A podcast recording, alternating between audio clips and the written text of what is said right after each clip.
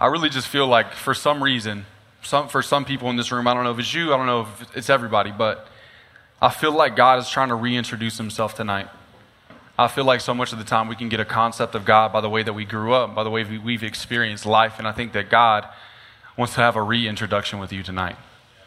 Where it's almost like it's the first time you've ever met him. And I hope that that's your experience tonight because I think if we live lives like that, where we can continue to see God as this all consuming lover of our souls who wants every piece and every part of our life and wants good things for us, if we can actually believe that, our lives start to look a little bit differently. We start to live with a little bit more joy, a little bit more light. And I don't know about you guys, like lately it's felt kind of heavy and it's, it's felt hard, you know? It's been dark. I got tired of sitting looking at Jamal for seven months in quarantine, you know? I guess there are worse things to look at, you know, but it's okay. So, if you don't know, my name is Blake. This is Mosaic off campus. This is our first time. Yeah, come on, come on. This is our first time that we're actually off campus. It's a, a whole new concept because normally Mosaic doesn't meet on campus, so it's, we could just call it Mosaic, but then it's confusing. Anyway, Mosaic off campus is what we're going with this semester. But I'm excited. New place, new, new whole situation. Normally we meet in Kinney Auditorium. Now we're in downtown Nacogdoches. It, it feels so crazy to me. I'm actually born and raised from Nacogdoches, Texas, so this is my hometown. Yeah, come on, Nac Rats in the room. Let's go, baby. Give it up for the nasty Nac. Come on. Sometimes I feel bad for myself, other times I like really love this city. So, man, but I don't know if you know this or not, but the way that I like to describe myself, you might find this funny, but it's also kind of true of what you can expect from what this night's going to be. I like to what I call my, I am what I like to call myself a hollaback preacher, okay? And what I mean by that is that if you really get to feeling what I'm saying, it might be a funny thing, it might be a serious thing you have the, all of the permission for me right now to say, oh, that's good. Oh, he preaching. Oh, he preaching, preaching. Oh, he in your business. Oh, why is he in my business? Go ahead, go ahead and preach that word then. Stand up, clap your hands, stomp your feet, shake your head if you want to. If that's how you feel, that's what's going to happen in here. Because we believe that church isn't stiff. It, it's a place that you can come as you are and it can be fun, man. I believe that, that the life with Jesus is the funnest life that there is to have. So why should church be something that's boring, right? Yeah, can we give up for that? Man, I, I love it. I love getting to do this, man. This is the honor of my life to get to preach God's word. And so I'm excited about tonight. Uh, I hope that you're excited. I hope that you're enjoying the person that you're sitting next to because right now it's too late for you to move. And now some of you know what's happening, others have no idea. But right now, in this moment, I need you to look at your neighbor. I need you to say, neighbor. I don't know if it's this mask or if it's your eyes. But you looking summertime fine. Okay, yeah, yeah, yeah. Okay, now, okay, okay. Okay, settle down now because there is something that just happened. You chose somebody, okay? Whether or not you know you chose somebody and someone else is offended. So, right now, I need you to look at your other neighbor, your second option, the neighbor that you rejected and I need you to, I need you to uh, social distance wave at that neighbor and say, neighbor, neighbor. I'm going to be honest. You weren't my first option. And I'm going to keep it 100% real. This is a little bit awkward now. But with that mask on, you out here in these streets looking like a Power Ranger. Some of y'all needed that in your spirit tonight just to be deposited. I don't know if y'all were one of these kids, but I was one of those kids that was like, I'm the white Power Ranger, I'm Tommy, I'm out here kicking folks. That was me. That was me. I need that kind of spirit in the room tonight, okay? Is that, that y'all agree with that? I love it. I'm excited. Don't kick anybody right now, though. It's not the time. Do that later as you leave. Man, I'm excited about being here. We're in a new series. Every semester we start a series. Last semester we were in this series called Make or Break. Who remembers Make or Break? Make or, Make or Break was our relationship series that cut, got cut short. So just know I got ammo in my back pocket, okay? I might come for I might come for some throats tonight, but I hope I hope that doesn't happen. But it's in there. So Make or Break might make a comeback. But this semester we are in a new series, and each semester I kind of take the time in the summer or in the in the winter, depending on the semester, and I take this time and I'm I'm praying, I'm asking God, God, what do you want me to preach about this year? Because I'm gonna be honest, a lot of the times I have no clue, I have no idea. I'm like, okay, week of, what am I going to talk about? I have no idea. It just gets deposited along the way, I guess, but. This semester was different. This semester, uh, I knew early on, in about uh, about uh, June, about June, which is normally not normal for me. I got my months, months mixed up because it feels like it's just been one huge amount of time and not like separate. I don't know if y'all feel that way, but I feel that way. Um, but it's about June, it hit me, and it was just this one word. And normally I kind of have a sentence or two, and I'm kind of like trying to work, find the word out, but it was just the word, no sentence, no nothing. And it was just, just one singular word. It was is this word light. And I don't know if you know about this word light, but actually the way that you spell it is L I G H T, but it only it has two meanings essentially. There's there's light like these lights that are on me, and there's light like how much this weighs. It's light, right? Um, and because of that, I really believe that God wants to speak into the situation of, of kind of just the inner, inner workings of our souls right now in our, in our lives because I, I think the current and present state of our world is one where the anxiety is heavy, depression is at its biggest thing, mental health is crazy. Like, people are like, I don't even know how to deal with these emotions and things inside of me, and it feels like it's just too much sometimes.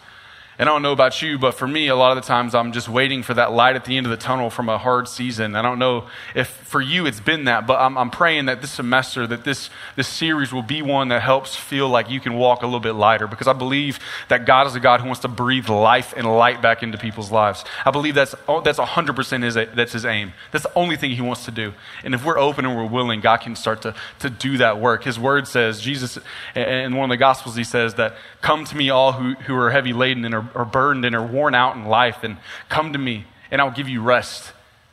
Take my yoke upon you, for my yoke is easy and my burden is light. And so I'm believing that as we step into this and as we try to just receive a word in faith and just believe that God can do something, maybe our, our, our, that, that weight on our shoulders might feel a little bit lighter. And that's my hope for us tonight. But tonight, if you have a Bible, we're going to jump right into this word. I might just preach from the front all the way to the maps in the back. I'm really feeling like preaching like that tonight because it's been seven months. Y'all about to get, we about to be here till three in the morning. I hope y'all ready. Some of y'all like, oh my God, can I leave? But if you have a Bible, we are going to be in the book of John. The book of John is in the New Testament. If you don't know what that is, that's cool. It's going to be on the screen. But specifically, we're going to be in John chapter 9. John chapter 9, starting in verse 1. We're going to read verses 1, 1 through 11, right? So, John 9, 1 through 11. If you're there, say, I'm there. I'm there. If you're not there, you're still trying to get there, say, hold up. Hold up. All right, I'll give you a second. I'm thirsty anyway.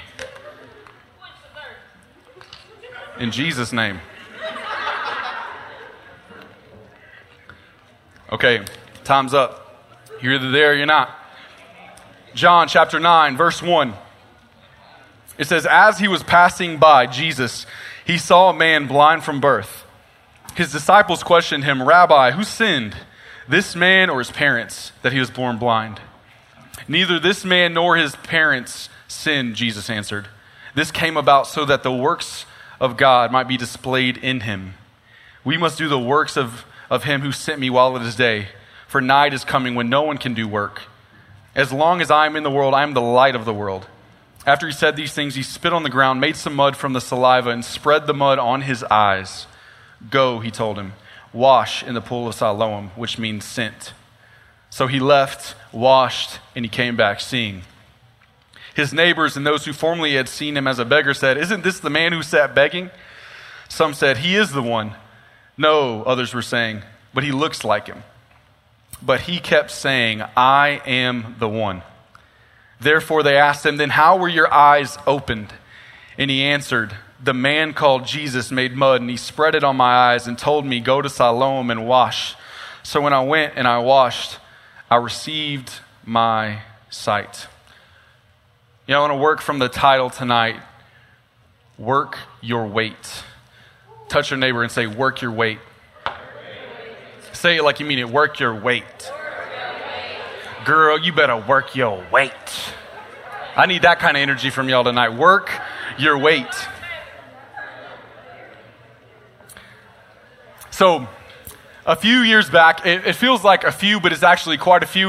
Um, uh, my sister, when she graduated from high school, she had one request. She had one wish in the whole world. My parents were like, hey, you graduated high school, like, we want to bless you, like, what do you want to do? And the only thing that she said, and she knew I was in agreement, she wanted to go to Disney World.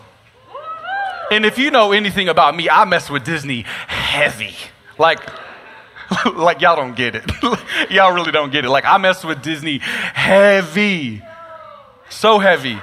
I wish y'all would test me with Lion King quotes. I got all of them in my bag right now. I could pull them out, but it would make no sense. But I, am like, I got the movies memorized. Like, I've seen all of them. I'm a 90s kid. Like, that was my childhood, okay?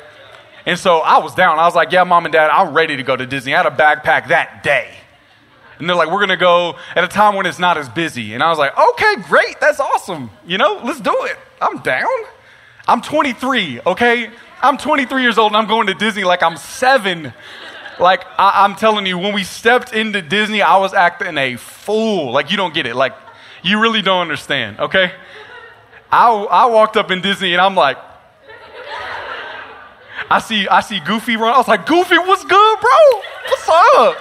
What's up, homie? How you doing? I miss you, dog. How you been? How's Max doing? If you know, you know. Is he still with Roxanne? I'm trying to figure it out. What's up? Because if he ain't, I mean, oh my gosh. No, but like I was pretty chill for the most part until one thing happened. It was the moment that I saw Minnie Mouse, and I don't know about you, but Minnie Mouse has, an, has a special place in my heart. And so, you know, as it happens, she usually rolls around with Mickey. And Mickey's cool and all, but like, I, when I saw Minnie, I was like, watch out, cuz. Let me. I said, hold on, bro. Let me get a picture of my girl. I got a picture with Minnie. Don't even get me started on my girl Daisy. Ooh! So, okay, sorry, sorry, sorry. On the story, right? So I'm at Disney and I'm hyped. Like I'm embarrassing my parents. Like they, they are like, oh my God, what is wrong with our son? he is too excited. Like I'm like waking up super early, like, let's go, let's go to Disney. I'm ready, let's do this. Like I want to do all the things. I want the Mickey ears, but like my, the way my head is set up, like they don't make them that big. But uh, but we're in there, we're at Disney, and I, I don't know if you know this about Disney, but Disney actually is made up of a few different parks. You know what I mean? There's a few different ones. There's one that's like for animals, which is like cool, but like it's all outside and it's too hot. And the way me and Jimmy are set up, like we're too big for that. Like we're not, we're, we're not trying to sweat like that, okay? Then there's other ones that's like a water park, and I'm like, ah, it's, it's, it's wintertime, kind of kind of winterish. No, we're good. But there's this one uh, it's called the Magic Kingdom. It's the big one. It's the one with all the things.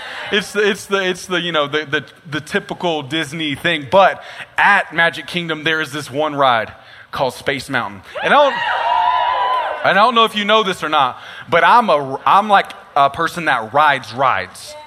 It, like y'all don't hear me. When I went to Six Flags, I rode the Batman and Mr. Freeze 25 times. All I did was bing, bing, bing, bing, bing, bing, bing, back and forth the whole time. The whole time.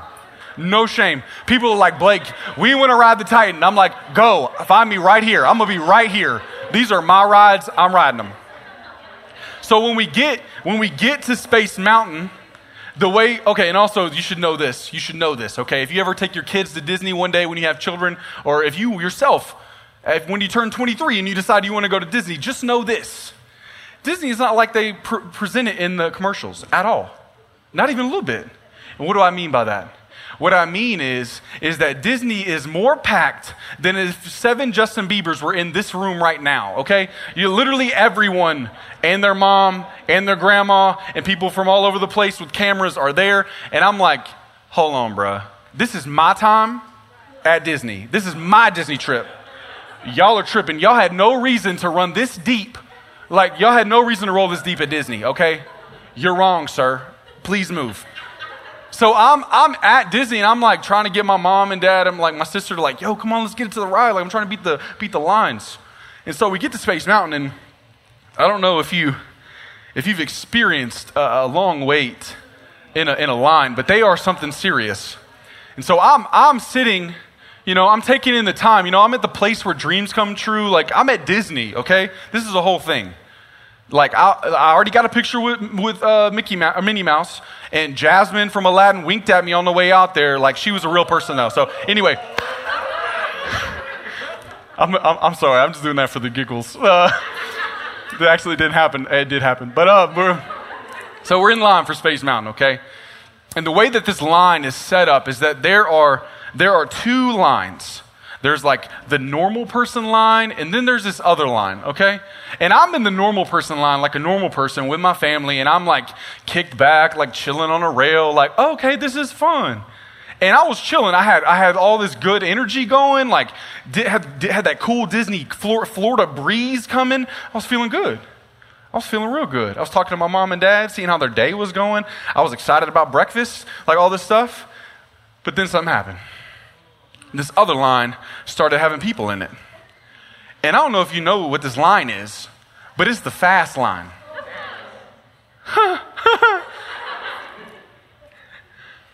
Look now. I'm cool with the whole fast line deal. I'm cool. Okay, okay, cool. But I had an issue when I saw this one little boy. Why did I have an issue, you ask, with this one little boy? This boy had, had to be 10, maybe. Maybe 10. Just tall enough to ride the ride. He might have been a tall six year old. I don't know. But this, but this kid, he had on a blue shirt. My God, I'm getting worked up thinking about it.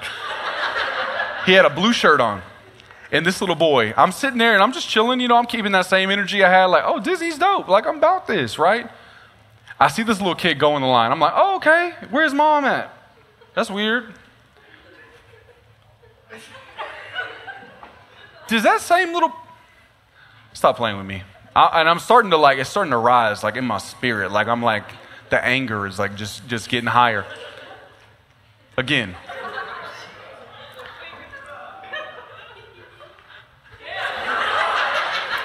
Mind you, I've yet to move 10 feet this entire time.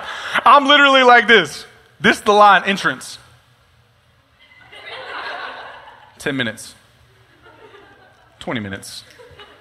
The entire way. I may be, I may be 10 yards into the thing. I got five hallways and three corners to go until I get to the line. An hour wait. And this little boy has ran past me three times. So I'm starting to get a little verbal with my mom and dad. I'm like, look, this little boy come running through here one more time, I'm about to see what's up. Because I'm looking at my line like, hey, y'all got a problem with the line? What's going on? Someone passed out up there? Like, you need some help? I'll come to the front and help. I'll come up there. This little boy runs by me again. Six times. Six times. On the, on the sixth time, I said, uh uh-uh, uh, uh uh, in Jesus' name. I grabbed him. I said, come here, little boy.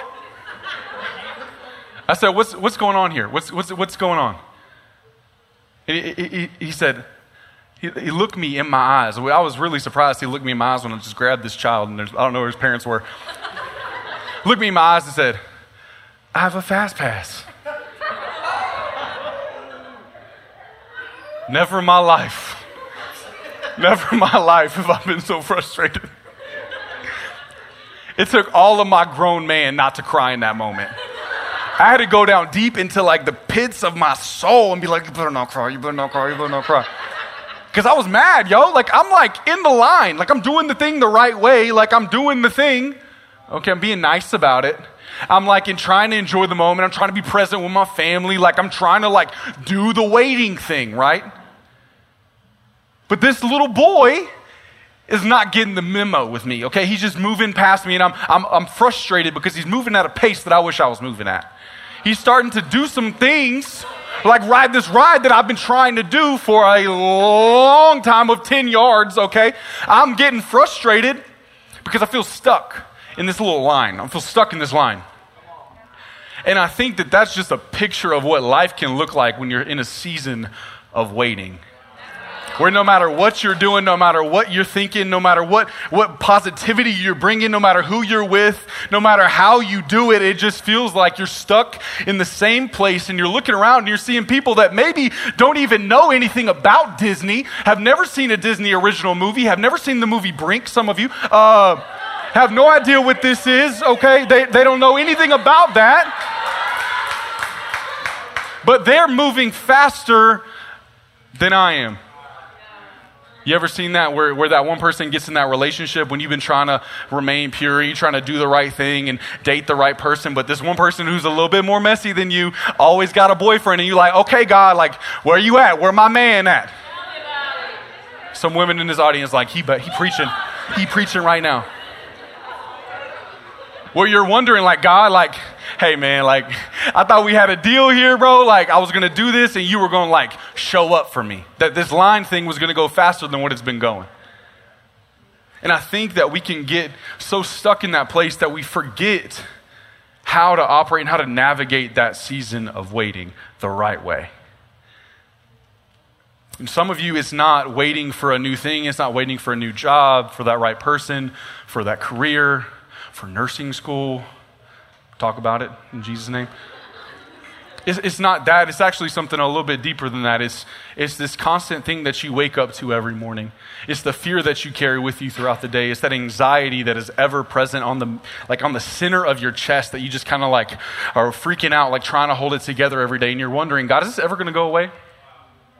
This habit that you can't seem to kick that is just always present. You've been trying and trying and trying to get rid of it, but it's always still there you feel stuck. And that's what I want to talk about tonight. I want to talk about how, to, how are we going to work our wait? How we're we going to work that season we're waiting for God to show up and move in our life? How do we work our wait? Touch your neighbor again and say, Work your wait.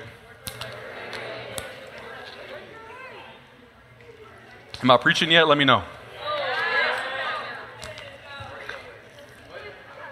Okay, so so here's this thing about waiting though that, that is actually super important. It's actually pretty key.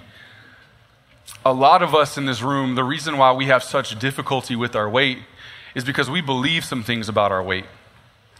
And I believe that if we have some of those feelings and those thoughts being reined in and made right, maybe our wait would look a little bit differently. Because if we are going to be people who work our wait, we need to understand why we wait. If we're going to be people who work our wait, we need to understand from a God's eye view, from God's perspective, why we wait. Okay? So, if you will, look at me at verse 1, right back into the story. The reason why I chose this text exactly is because this situation is a guy, he's a man born blind. This is the only thing he's ever known. Every day, woke up blind, couldn't see nothing. That's his life. Some of you, you can resonate with that. You wake up with the same thing every day. The season of waiting is very prolonged, it's long. We don't know how old he is, but it's an extended amount of time. So he knows a little bit about waiting, right? So, verse 1 Jesus, he's walking by with his disciples and he sees this man blind from birth.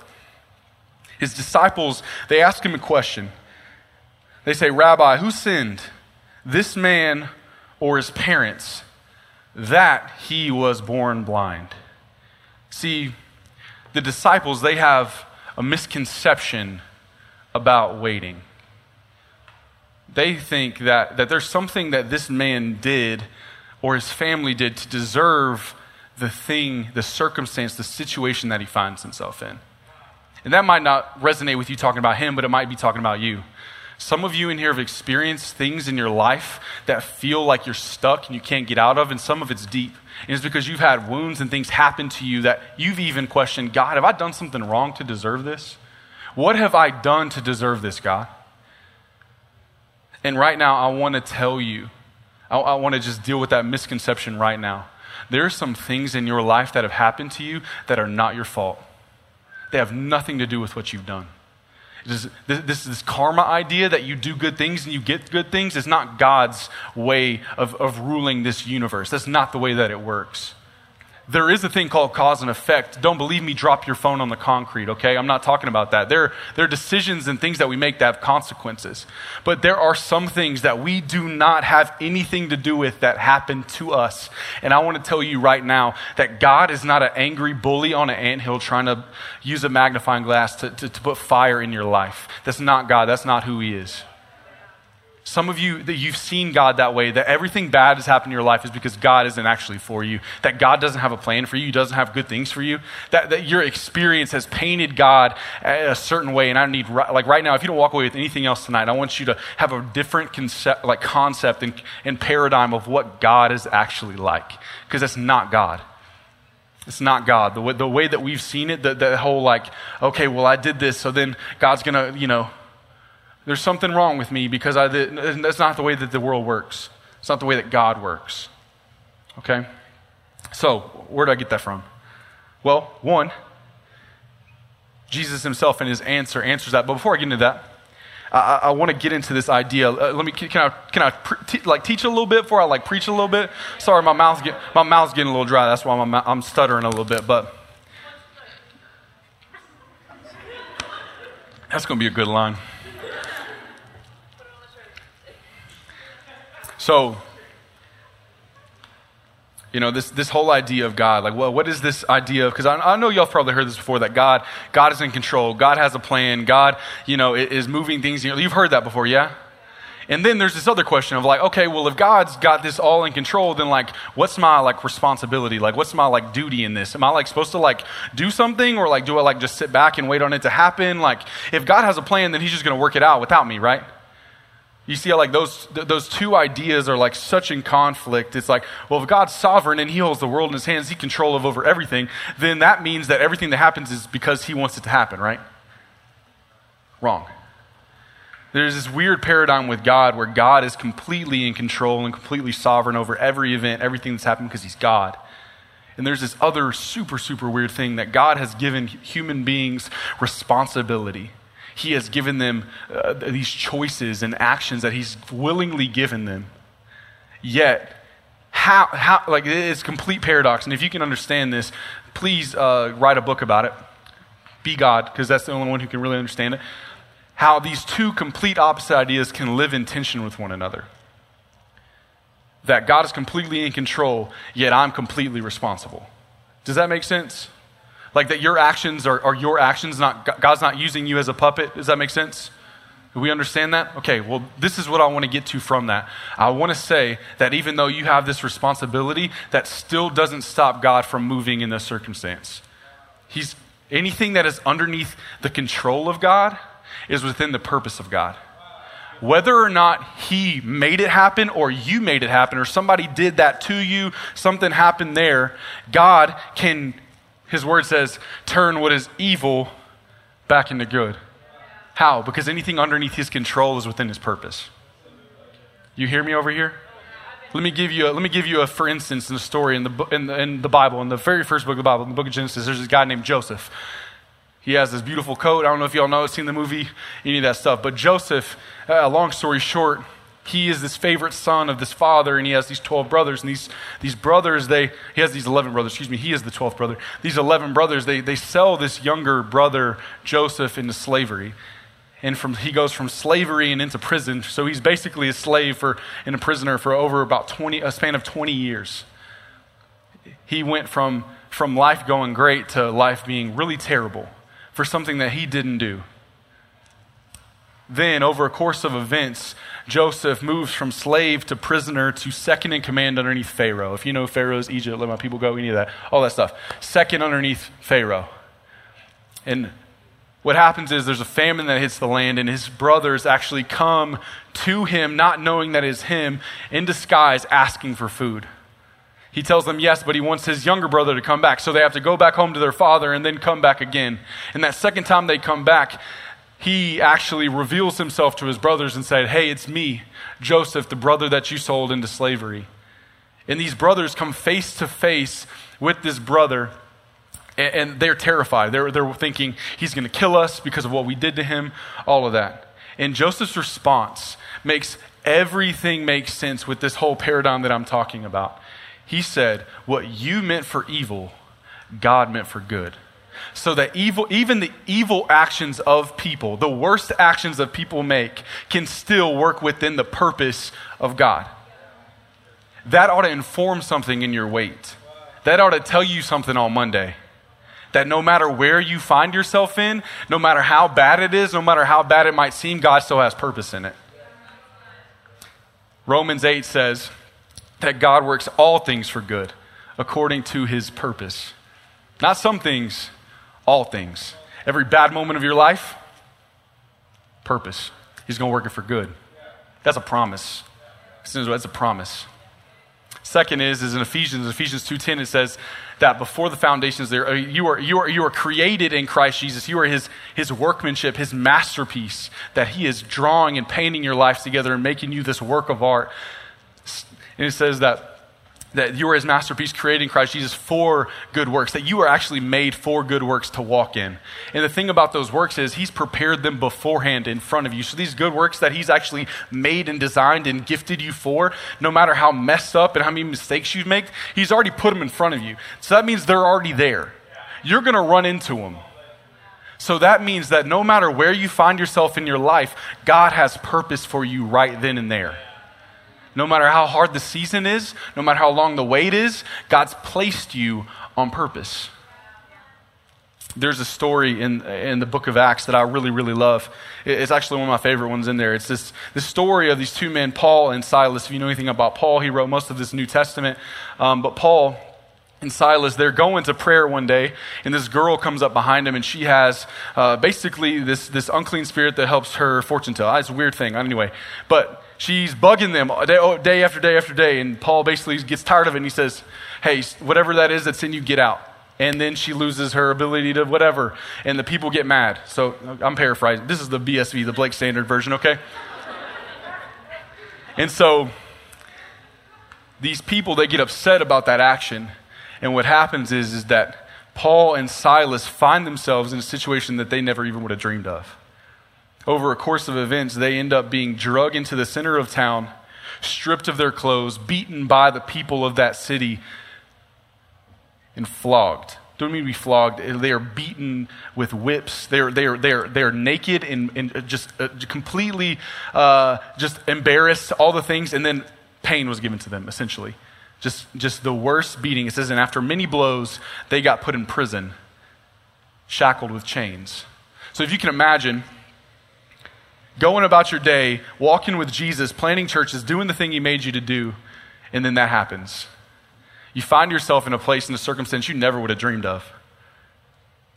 And it says that, that at the midnight hour, just around midnight, that night when they are in prison, these two men, in that season of waiting, in that moment of waiting, in that place that they never thought they'd be, that circumstance that they never thought they'd, that they'd see their way out of, these men, what do they do? They sing praises to God. They worship in the middle of that prison, chains and all.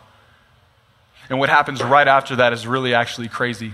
It says an earthquake happens. It splits the prison open and the chains fall off of every prisoner. And there is this, this, this jailer that comes out and he's about to kill himself because if they escape, it's at the cost of his life. But Paul and Silas, they say, hey, don't hurt yourself. We're all still here. And the reason why I'm even bringing that story up is because Paul and Silas knew something about their wait. They knew something about the situation that they found themselves in. That no matter where they are, they don't need to necessarily know why they're there to know what to do when they're there. That they can worship in a hard place because they know that God doesn't waste the wait. That your wait is not wasted. That not a moment of your pain has been thrown away. God's too creative and He's too good to let any of that go by. Every moment of your life has been counted. Every moment of your life has been numbered, and God's seen all of it, every bit of it. And He wants to use every piece of your life, every good day, every bad day. There's purpose in it. And I think if we would let that inform our wait, we would look very differently at how we live our life. That in that season of waiting where we're looking at someone else's life, we can realize God's got me in a waiting season right now for a purpose. And little did they know that the reason that they found themselves in prison is not for them, but actually for that Roman or that uh, Philippian jailer. That guy that was about to kill himself. When they said that they were there, he came to them and he went on his knees and he said, What must I do to be saved? You don't even know who your wait's for. You think it's for you. You have no idea who's on the other side of your wait. You have no idea what God wants to do in your life on the other side of your wait. Some of you are wondering why you didn't get in nursing school this year, or why you didn't get your p- test passed, or why you're not in college, or why you're not in that relationship anymore, or why this and this and this and this, whatever it is. The reason why it is is maybe God's got somebody on the side of that thing. That maybe it's going to take you missing your moment for someone else to have theirs. This thing's bigger than you. This thing's bigger than you. God works all things for good. His plan for this whole thing is to unite the world back to himself. He's too creative to do it your way. You're not big enough. Your ideas aren't good enough. They might be good, but they're not His. He's got better in store for you than what you think. Some of you, if God were to give you what you want, you'd be mad at Him for it. You'd be mad at Him for it. Actually, you'd shortchange yourself. God got so much more for you, but you got to work your wait. You got to work your wait. You got to worship in your wait. That's the real thing. Worship in your wait. That's what you should do. Let me move on. Let me get more practical. Let me get practical for y'all. I did the teaching bit. Now I want to like for real get in your business. Is that okay? Don't worry, I'm talking about myself too, so it's okay. My second point. My second point tonight is if we're going to be people who work our wait, then we need people who walk our word. If you're going to work your wait, you need to walk your word. Write that down somewhere. If you're going to work your wait, walk your word. You know, this, this story is so interesting to me. Jesus, after he has this, you know, conversation with disciples, he walks over to this man, and, and this miracle is actually different than any other miracle that Jesus has done ever, if you noticed. There is no conversation that's happened between him and this man. Nothing. He doesn't say a word to him. He walks up, he spits on the ground, he puts mud in this man's eyes. This guy doesn't say anything about it. Crazy. First off, I'm like, uh, that's rude. Um, second is that, that, that, this guy has no, he doesn't even say anything about wanting to be healed. That's different. Every single time Jesus heals somebody is because they came to him and said, Hey, Jesus, heal me. And Jesus is like, Yeah, your faith has made you well, right? That's all that happened. The lady with the issue of blood and Mark, she walks up behind him and touches the hem of his garment because she believes, right? This dude does not go looking for Jesus at all. That's different. He doesn't say anything to Jesus at all. That's different. Jesus spits in the ground, rubs dirt in his eyes, and then tells him to go wash it off. And I, I don't know about you, but that just seems so odd to me. And whenever something feels odd in this book, I guarantee you that there is something that that author is trying to do with what he's saying what I think what he's trying to do is I know a lot of interpreters and commentators and you know scholars, theologians have a lot of thoughts about the significance of spit and mud and in his eyes and, and all of that. But you know what I think? The very first thing that came to my mind, the thing that resonated in my heart was this just feels like Jesus is just adding insult to injury. injury. That this guy is probably sitting there thinking, Really, bro? Like I'm already blind. Like I'm already blind. This too? Great. I was having a great week already that I couldn't see, and I even got out here. Now I got to go figure out to go to this pool that I have no idea where it is because I've never seen it. And I got spit in my face and mud in my eyes. Now, my, if I'm married, my wife's going to look at me like, hello, where have you been all week? You know what I mean? Like, it's not ideal. This is, this is insult to injury. This is an inconvenience that Jesus has done for him. Notice this too Jesus didn't promise anything that was going to happen when he did it. He didn't say, hey, man, you're going to have your sight right after this. He doesn't say anything. He just tells him to go wash. And isn't that just like God? God will start to introduce some things into your life that feel like inconveniences. Why does He do that? I think sometimes we can become so used to being blind that it takes mud in our eyes to go wash it off. Let me put it this way if there's no mud, there's no wash. I think that some of you right now have had things come up in your life that feel really big. They feel really big. And what I would guess is, is that that's not even the issue that God wants to deal with. That's just the mud He's put in your eyes. Because God doesn't just care about the mud, He cares about the sight. Some of you have had relationships fail this week, this month, this year, and you're wondering how you're ever going to put the pieces back together. You've had a dream crush. You've had a, a, a thing that you thought was going to happen fall apart. You've had thing after thing after thing hit you, and it felt like Alexander's horrible, no good, very bad day, if you know anything about that. It's felt like that. My thought is maybe that that's just not bad circumstance. Maybe that's God trying to get your attention to say, hey, I want to deal with something deeper than that. I want to deal with something behind that. I want to deal with the actual broken root that's inside of you that's keeping you from having that life that I really want for you that thing that you just can't let go of. Maybe I'm trying to steal this, this control that you've taken for your life. I want to take it back for you, and I actually want to direct your life. Maybe that's what God wants to do for you. maybe God will introduce a substance into your life that feels inconvenient so that He can actually heal you. But we have to be people who are willing and open to receive the mud so that we can get our sight.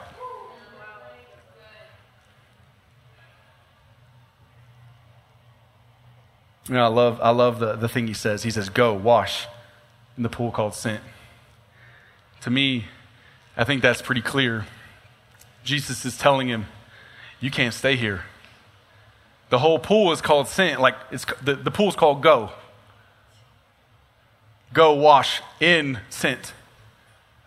Those are movement words. Jesus saying, Hey, bro, you can't stay here. You got to get moving. Why? Because faith necessitates movement that if you're going to walk in faith, you can't sit in faith. You got to walk in faith. You got to walk on a word. You got to walk on a word. And I believe that sometimes God's going to speak a word to you that's going to feel silly. You want me to go do what? I'm blind, bro. What you want me to? All the way down to the pool? What happens when I get in the pool? I don't know how to swim.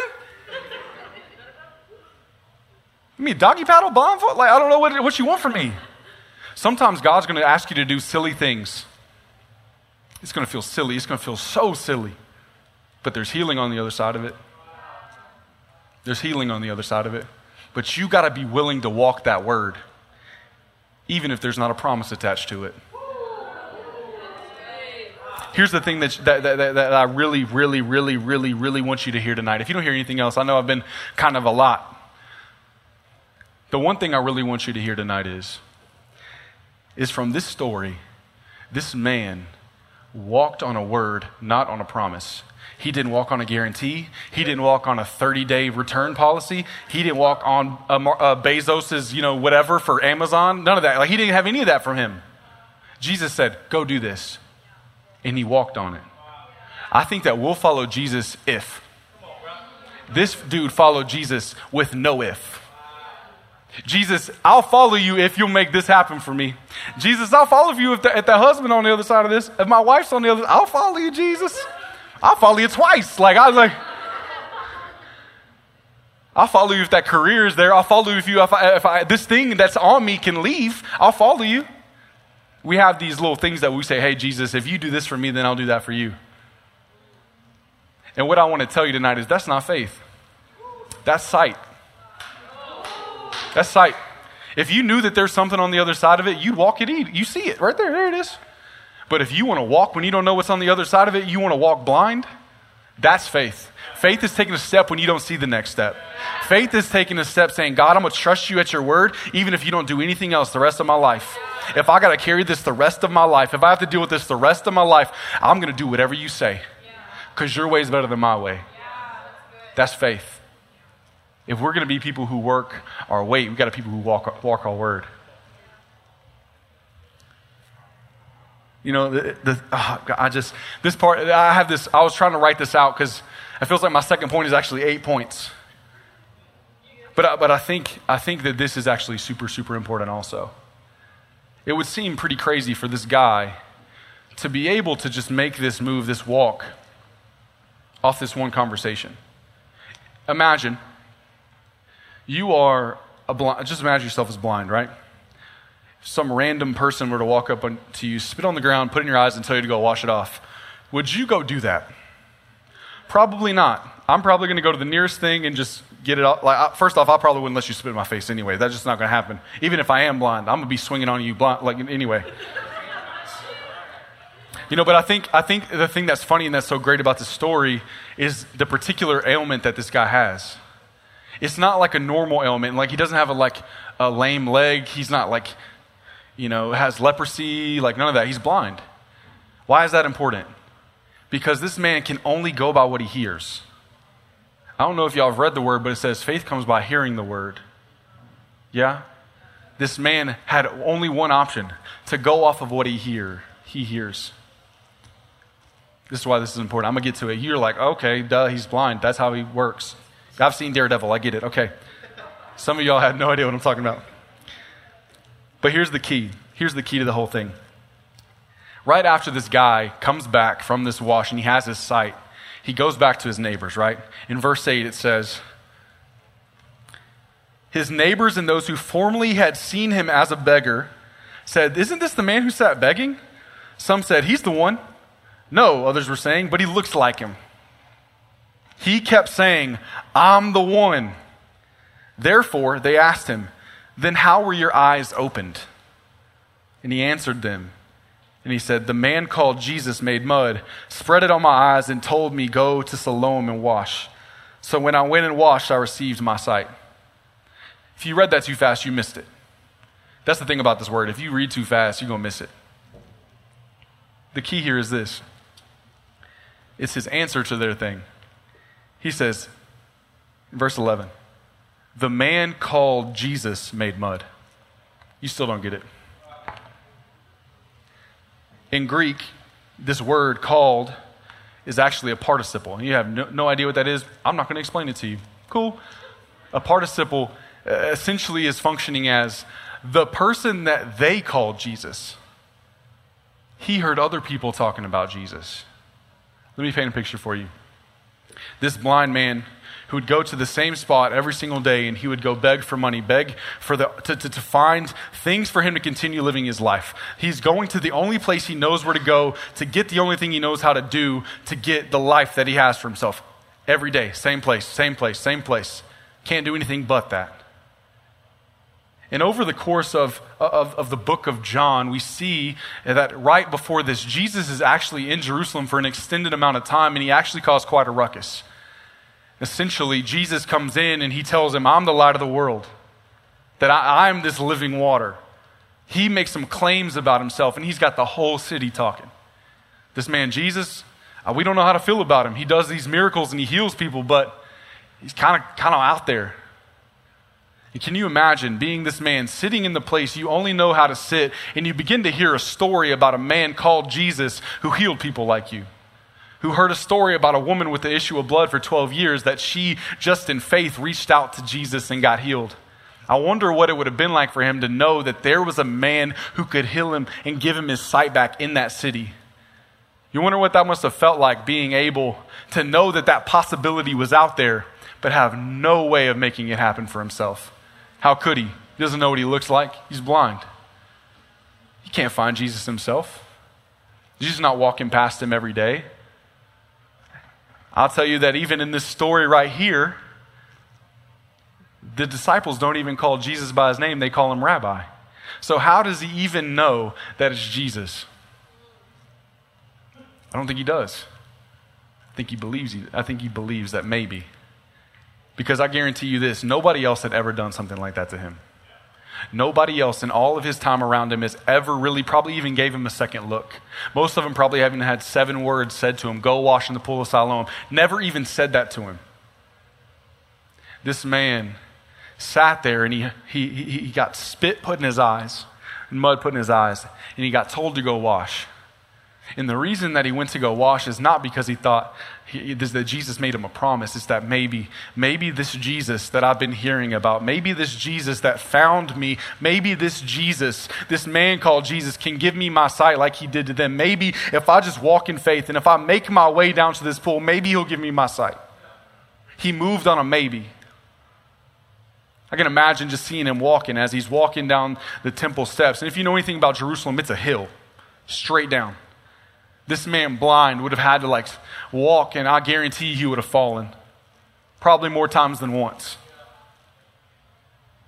He, got, he kept getting up and he kept, he kept moving and working his way down to that pool. Not on a promise, but on a maybe. Maybe, God, you still give people like me second chances. Maybe, God, there is a future for me that I can't even conceive of myself. You know what I love about this story is that it was said that he was a man born blind. He had no concept of what he was about to step into. He had no idea of what sight would be like. He had no idea what it would look like to see a person for the first time. He had no idea what it would be like. I'm here to tell you right now that some of you in this room right now, God has a life for you that you can't even conceive of. You don't even have a box to put it in. Some of you in this room have never seen a healthy relationship in your life. Some of you in this room have never seen a family that lives and loves to get, like, loves each other. You've only seen dysfunction your entire life. Some of you have never been able to trust anybody because somebody hurt you. Some of you have lived in a place that you've never even thought could be something better. And I'm here to tell you right now that God has better for you, but you got to walk on a word. You got to walk on a maybe. You got to take it in faith and say, All right, God, I believe it can happen because you said it can happen. I'm not just going to trust the word, I'm going to trust the one who said it. You know, I was, I was thinking about how I was going to how I was going to finish the sermon and I got all the way up to the second point and that's where it ended. And literally my notes there aren't anymore. Um, and I was thinking in the back earlier, like, how do you want me to finish this thing? I have, I have no idea. And I think that's where I get the most nervous, is because most of the sermons I preach are never finished. And I think the last one is the last point of how you're going to work your wait. If we want to be people who work our wait, we have to be people that are able to speak to our wait. And not only that, we have to be people who remember where we came from. This story, this man, he, he comes back with sight and he tells these people, It's me. I'm the one. I'm the one. I'm the one. I'm the one that was blind. I think that some of you in here, it would be a great disservice to your life if you made it through this waiting season that you're presently in, thinking that that was the last time you were ever going to wait. This whole life that we live is us waiting. And here's the thing that's the sad truth you're going to graduate from college and you're going to get a job and you're going to get married, most of you, which is, I mean, if you want to be married, it's, it's, it's capable. There's enough people on the planet.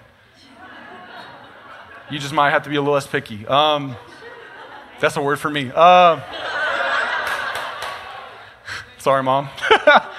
She's in the back, which is funny. Uh, you're going to get married. You're going to have kids. You're going to have a career. All that stuff's going to happen. Don't get to the end of your life wishing that you would have waited differently. Because each and every one of us, we're waiting for Jesus to come back. We're waiting for him to come back. We're waiting for him to set all things right. There's going to be some things in your life that don't get healed completely. But the reason why it is because there's still work to do. There's still work in your life. There's still purpose in your life that God is using your ailments and your brokenness to bring healing to other people. The reason why I said you need to speak to your weight is because I, you know, I was, I was writing on my, my blackboard in my office this sermon. I'm writing down just the story of this blind guy that Jesus came and he found. And I remembered that this isn't his story, this is my story. That I've lived my life so much of my life blind to the things of God, blind to the person of Jesus, blind to what He wants to do in my life. And I went to the broken things that I thought were going to give me life. And I really hoped and I believed maybe when I heard about this Jesus that He would give people like me second chances. And that same Jesus came and He found me. And He gave me a purpose and He gave me a life. He gave me a platform to talk about Him being faithful. And sometimes I find myself in my life, and, and, I get to a place where I feel like, God, I'm ready for the next thing. God, I'm ready for something bigger than this. I'm ready to be out of my hometown. I'm ready to be, have a wife and kids and all that. I have a little nephew that I love on the planet, but I'm just thinking, like, God, when am I, is that going to happen for me? And I forget in that moment that I, that I should speak to that weight and say, Blake, there's purpose for you here. There's life for you here. I've put things in front of you here. Don't waste this time that I've given you. Make the most of it. Work that weight. And I'm not talking W A I T, I'm talking W E I G H T. Work that weight. Some of us have weight that we are designed to carry in our life. Where's the burdens that we have to carry so that other people can walk free from them. That lightness that we're talking about isn't just that, it's this. We get to pick other people's burdens up. And right now, in your weight, you have an opportunity to work that weight and help lift burdens off people. But if you're too caught up being mad about being in line, you're never going to help people carry theirs. You're never going to be able to be effective in the thing that God puts you in.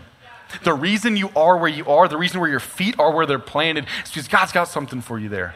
God's got a person on the other side of that thing. God's got healing for you on some deep things on the inside that He wants to bring out because He wants you to be healthy, whole. He wants that, that, that burden that you're carrying to be light on your shoulders, right? But we got to be people who walk a word. We got to be people who walk, work our weight. We have to be people that understand why we wait.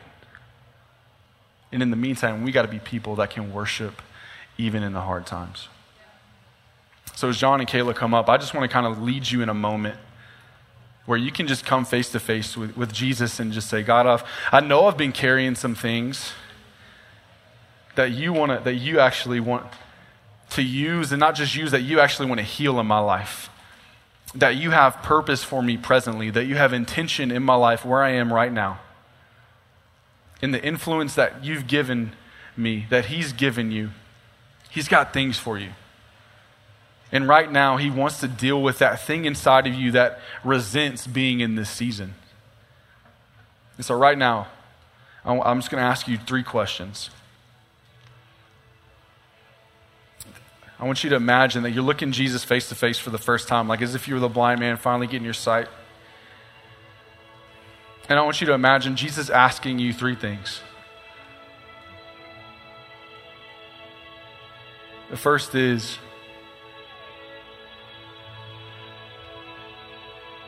Jesus wants to ask you, how do you see him? He wants to deal with how you see him. Have you had a bad view of what Jesus is like? Has your experience been clouded by your the way you grew up or any of those things?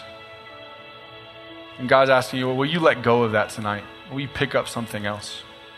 Will you stop that, that, that thought process? And the second is, what are some things that He's asking you to pick up tonight? What's the thing He's asking you to start? God, what are you asking me to stop? Second is, what are you asking me to start? And the last is, God, what are you asking me to believe? What are you asking me to start? What are you asking me to stop? And what are you asking me to believe?